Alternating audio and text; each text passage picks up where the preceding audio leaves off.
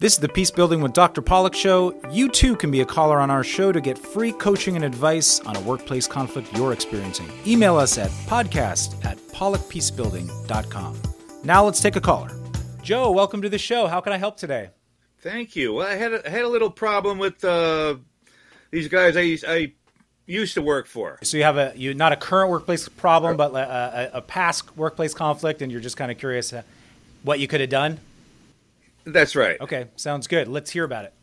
Well, I it was this was during the COVID epidemic, and uh, while I was just working my normal shift, minding my own business, we heard about a guy who'd been who'd been on vacation. Uh, we were told it was in New York City, so that was right when New York City was supposed at one of the hot spots. So uh, we got together, and uh, I decided nobody else did, just me, that uh, I was going to ask the company if if uh, if this guy comes back to work, if I could go home for two weeks and get paid. Well, they didn't care to hear that too much. Uh, the guy did come back to work, and I told him if if he comes back to work, I can't be here. I've got a young family. I don't want to infect my family. I'm I'm going to go out of here. But I'm going to. I I think you ought to pay me because if you if you send somebody home, you you normally have to pay them. And I think this is being sent because you're allowing the guy to come back to work. So anyway, the guy comes back to work, uh, and I leave. Now it turns out the guy didn't go to New York City at all. He went to some place in uh, Pennsylvania, uh, and it wasn't anywhere near any COVID hotspot. So this guy wasn't infected. But the company, in what they say was literally just covering their own butts, they did send him home for 14 days, but they paid him. So I come back to work uh, the next couple of days after the week. It happened on a weekend. After the weekend, and uh, I find out what happened, and I said, "Well, am I going to get paid too?" And they said, "Well, no." I said, "Well, why not?" They said, "Well, you you just left on your own. We're we're lucky we don't uh, discipline you." So uh, I I uh, I filed a grievance with my union up, up there at the time, and uh, I guess we're still waiting just to get a uh, an arbitration date.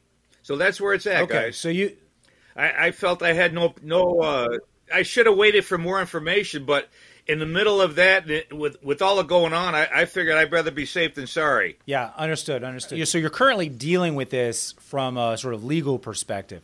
Are you wondering? Because so I'm not a lawyer, so I can't give you advice from a legal perspective. But um, I so I deal with conflicts between people, personality wise, communication wise. Uh, do you, do you are you wondering if there was a different way of handling this or a different way of communicating about it?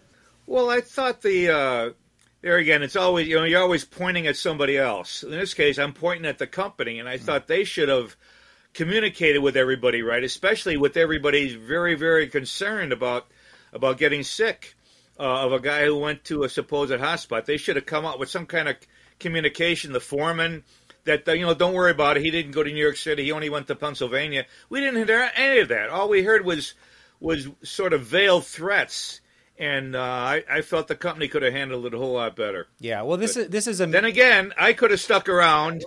this is a problem with a lot of workplaces. You know, poor communication, poor messaging, not being very clear or transparent about what's going on behind the scenes.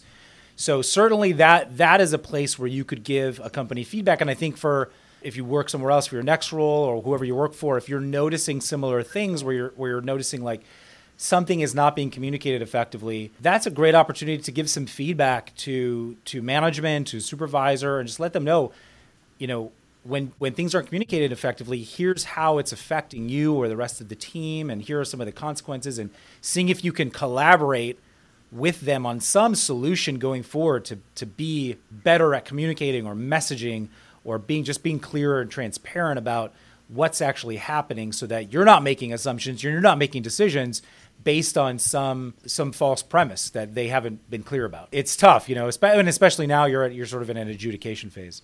Yeah, and uh, you would think that the, the geniuses that run these companies ought to they ought to know this.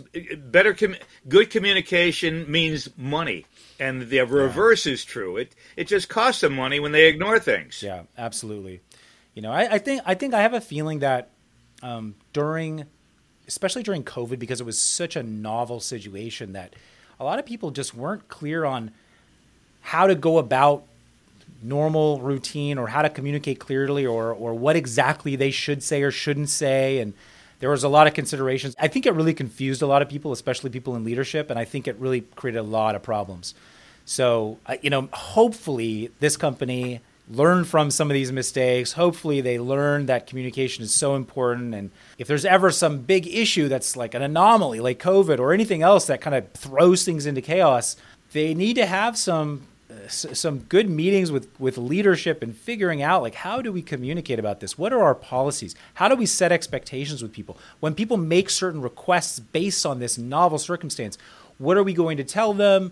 Uh, what are we going to allow? What are we not going to allow? It's, i mean when there's lack of clarity on all this stuff it, it's really it really really de- it's detrimental to the work staff and, and to the general productivity of the of the company well, well said.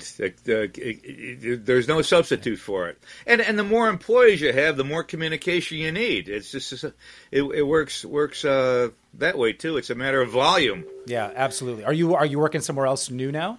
Yeah, yeah. I'm I'm, uh, I'm sort of actually self-employed. Oh, okay, now. so that's easier, right? so, so uh, when my boss screws up, exactly, I know what to do. Exactly, much so easier. So you could, as long as you're clearly communicating with yourself, you got less fewer issues. Well, in my in my case, I have to communicate with, with other businesses. I do but with my suppliers, with my customers. So it, it's a it's, there is learning right there. Yeah, absolutely. I learned not to not to keep anybody in a lurch with you know withholding information. Yeah. Well, and, and you can tell how important communication is, especially now as a business owner, as an entrepreneur. You know, you being really clear and transparent with your customers as much as you can be, setting clear expectations, letting them know what to expect, what's acceptable, et cetera. You know, all of that is the more clarity on communication, the better your customer service is going to be. Um, so you can learn a lot from from your past company's mistakes. Well, I appreciate that. Well, Thank I ho- hope I was helpful. I know I can't comment too much on on the current sort of arbitration, but um, hopefully that was helpful just to clarify, you know, talk it through a little bit about you know what what the problems might have been there. No, you were. You gave me a little insight into it, and and uh, it's worth following up on. I, I, it can't hurt if I if I send these guys a letter saying here's how to improve your business, therefore improve your money. Uh, it'll probably come back to me unopened, but that's okay too. Yeah, yeah. You know, hey, listen, there's always room for some feedback. If they don't want to hear it, they don't want to hear it. That's that's up to them. But you know, you could.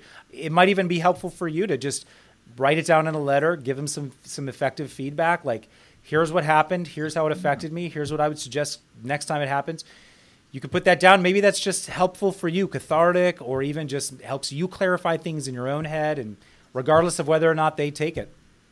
And you know, he had a good point too. This is su- this was such a novel uh, situation, the epidemic and everything. We never faced it before, and hopefully never again will. Yeah. But it did force companies to really, really uh, crack down on their their their their communication. Uh, they had to be very, very skilled, very competent, um, and if they weren't, then it, it could it led to a lot of uh, negative consequences, unfortunately.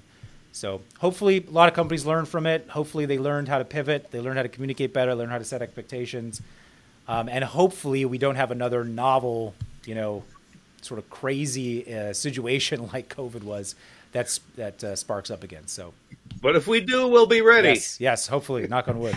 we'll be better prepared than before. Yeah, exactly. Well, thanks for coming on, Joe. I appreciate it. Okay, you're very welcome, guys. Take care. Good luck. Hey, thanks for tuning into the Peace Building with Dr. Pollack show. Don't forget to subscribe to my channel for more workplace conflict advice. Share on social media if you think your friends and colleagues would benefit from this episode. And if you have a workplace conflict and want to be a caller on our show for free coaching and advice, please email podcast at pollackpeacebuilding.com. Thanks.